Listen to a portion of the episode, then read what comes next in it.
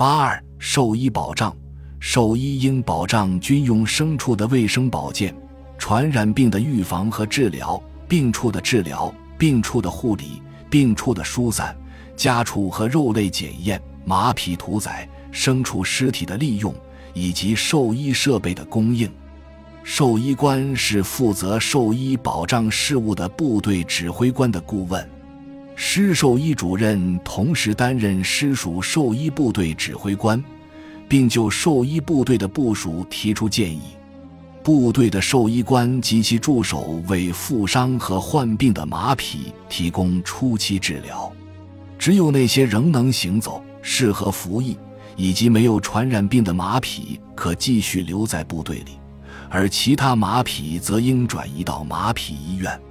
此外，部队可出售或宰杀无法治愈的马匹。在行军和野外宿营时，师属马匹医院应设立一个或数个易于到达的兽医收容点，以便各部队将患病、负伤但尚能行走的马匹送至此处。而那些无法行走的马匹，可由各部队收容。并送上马匹运送车。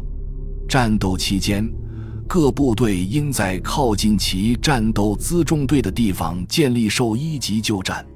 这些急救站应避开敌人的观察，可能的话也应避开敌人的火力，而且设立地点应尽可能靠近道路。此外，兽医急救站还应尽量靠近农场和水源。师属马匹医院可设立一个或多个兽医收容站，这些兽医收容站可位于战场的更后方，但必须易于到达。倘若各部队无法将患病或负伤的牲畜带回，则可由兽医把他们从兽医急救站带至兽医收容站，其中。生病或负伤的马匹要再从收容站转移到师属马匹医院。一般来说，马匹医院设在更后方，位于主要行军路线或其附近。为保持师属马匹医院的接收能力，应由兽医机动救护车将需要进一步治疗的马匹运至集团军属马匹医院。倘若师属马匹医院与集团军属马匹医院之间的距离太远，后者可设立一个或多个集团军属前进兽医收容站。必要时，集团军属兽医医院可作为传染病医院建立。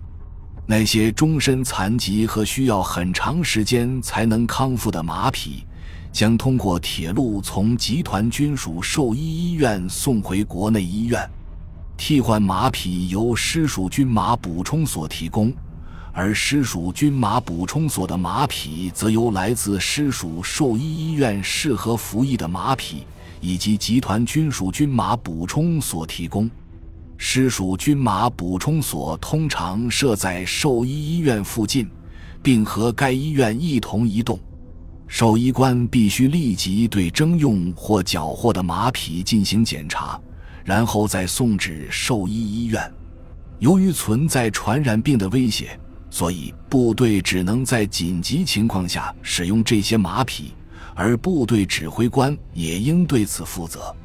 此外，征用或缴获的马匹必须同部队里的其他马匹隔离。集团军属移动检验站负责对牲畜进行血液检测。兽医官从集团军属仓库获取设备，紧急情况下也可从师属兽医补给车获取设备。分库可前出到各个师，并由集团军属仓库提供补给。如果安装马蹄铁的设备，战地断炉和断野用煤无法在当地征用或购买，则应由兽医仓库提供。